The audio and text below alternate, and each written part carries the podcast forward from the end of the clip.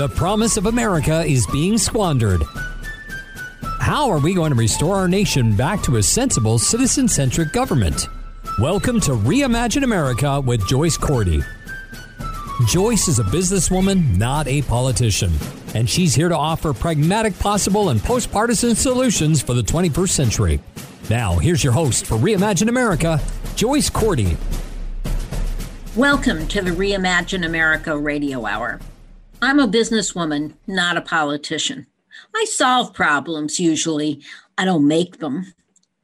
And I'm about to shock myself and rise in a brief defense of Mitch McConnell in the wake of the second failed attempted impeachment of Donald J. Trump, the 45th President of the United States.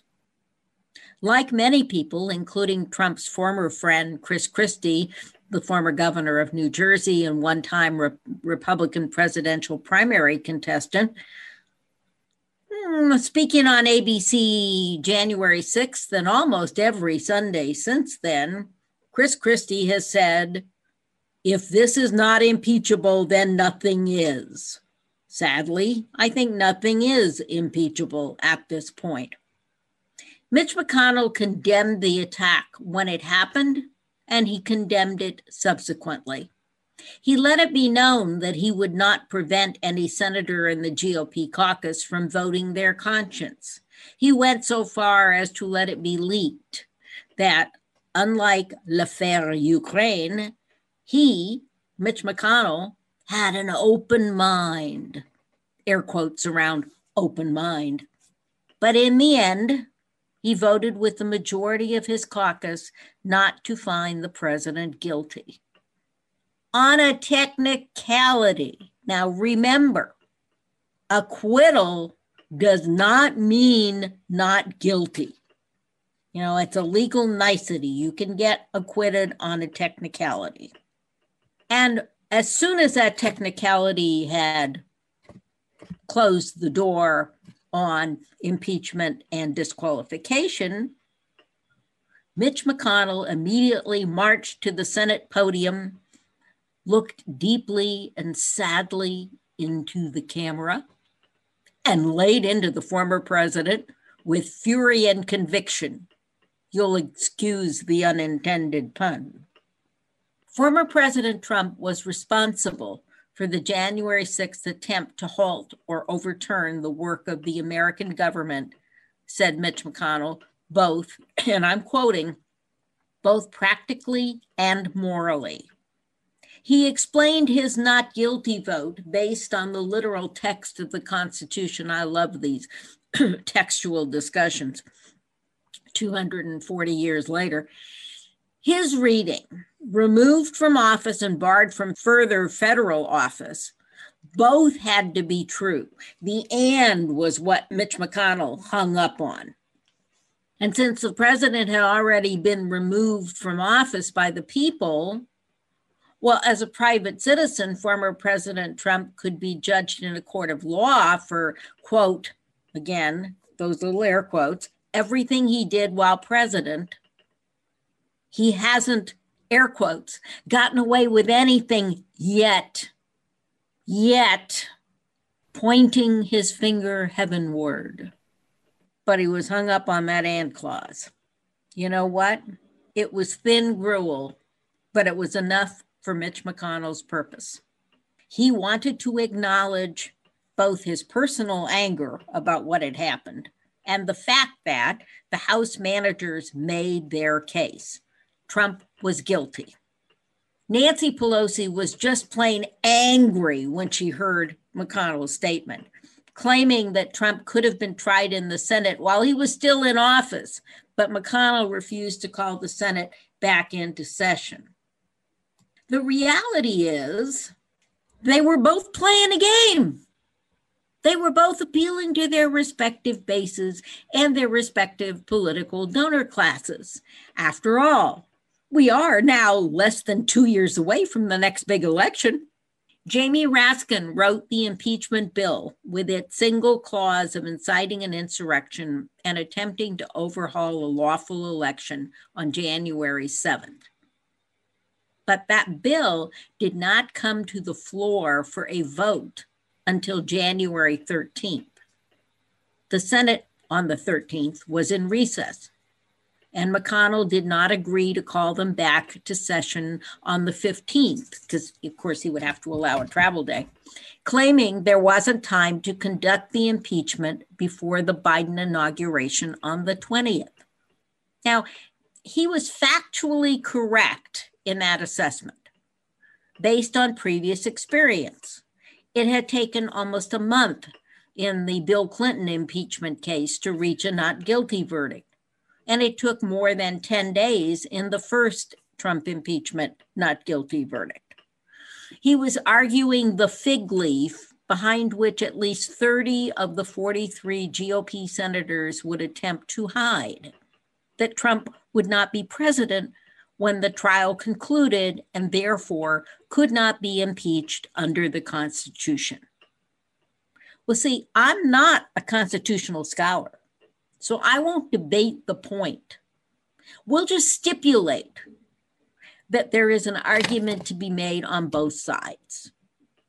But chronology aside, on the 13th, Trump did not yet have a legal team to represent him, and he'd go through a couple of teams between the 13th and February 9th.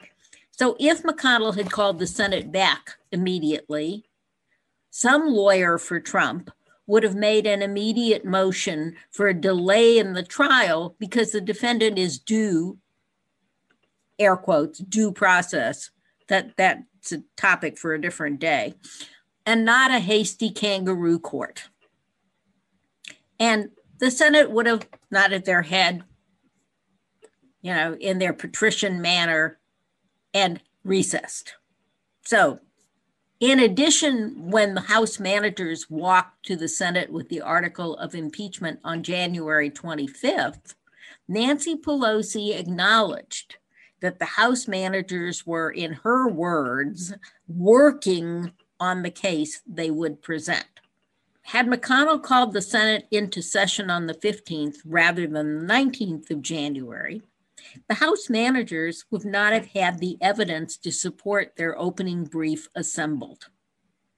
In the real world, both sides benefited from the delay, if in different ways. As the moment of truth drew near, McConnell knew that the majority of his caucus would vote to acquit a clearly guilty man on a technicality. As former Missouri Senator Claire McCaskill pointed out, McConnell at that moment found himself in a very unusual place. For once in his legislative career, Mitch McConnell was between a rock and a hard place. He recognized the truth of the grip that Trump still had on what is was once the GOP. Many of his members feared a Trump fueled primary challenge next year if they voted him guilty. Many members had received death threats and threats to the safety and security of their families. And a few of them even had culpability in the events of January 6th. Had McConnell voted to convict the former president, he would have faced an immediate challenge to his leadership and was clear eyed about the possibility he might lose that challenge. As political pundit Tim Miller acknowledges, the one thing that Mitch McConnell truly loves in this world is the Senate and his role in shaping it thus challenging his caucus by doing the right thing was not in his personal and immediate interest. Make no mistake, Mitch McConnell despises Donald Trump. He really does, as he has said, see Trump as a cancer on the party. He blames Trump for the loss of his majority leadership position in the Senate with the loss of two Georgia seats that had been Republican for time immemorial. Mitch McConnell also fears the loss of large donors for the 2022 midterm election campaign, where he hopes to reclaim his role as Senate Majority Leader. The problem for Mitch McConnell on Saturday, January the 13th, and on most other days, is his attraction to personal power is greater than his moral outrage. In arguing that the judicial branch of our government should mete out punishment to Donald Trump, Mitch McConnell not only takes the easy out, he makes Trump somebody else's problem. Mitch McConnell's actions at this moment of trial make two overarching points. Our republic rests solely on the Supreme Court's willingness to continue to undergird the Constitution and reminds us once again that power is the strongest aphrodisiac of all.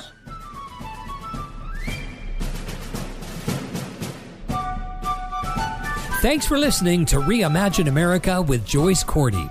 You can learn more at reimagineamerica.org. Got a comment or an idea for a future show? Email Joyce at reimagineamerica.org or find her on Twitter at Joyce Cordy or at Reimagine Radio. Take a minute now and go to reimagineamerica.org. Join the forum. We'd love to hear your thoughts. If you love the podcast, donate and tell others. You can invite Joyce to speak at your next meeting or conference through reimagineamerica.org. And finally, don't forget to subscribe to this podcast at ricochet.com or c-suitenetwork.com. That's c-suitenetwork.com. Together, we really can reimagine America. This podcast is a part of the C Suite Radio Network. For more top business podcasts, visit c-suiteradio.com.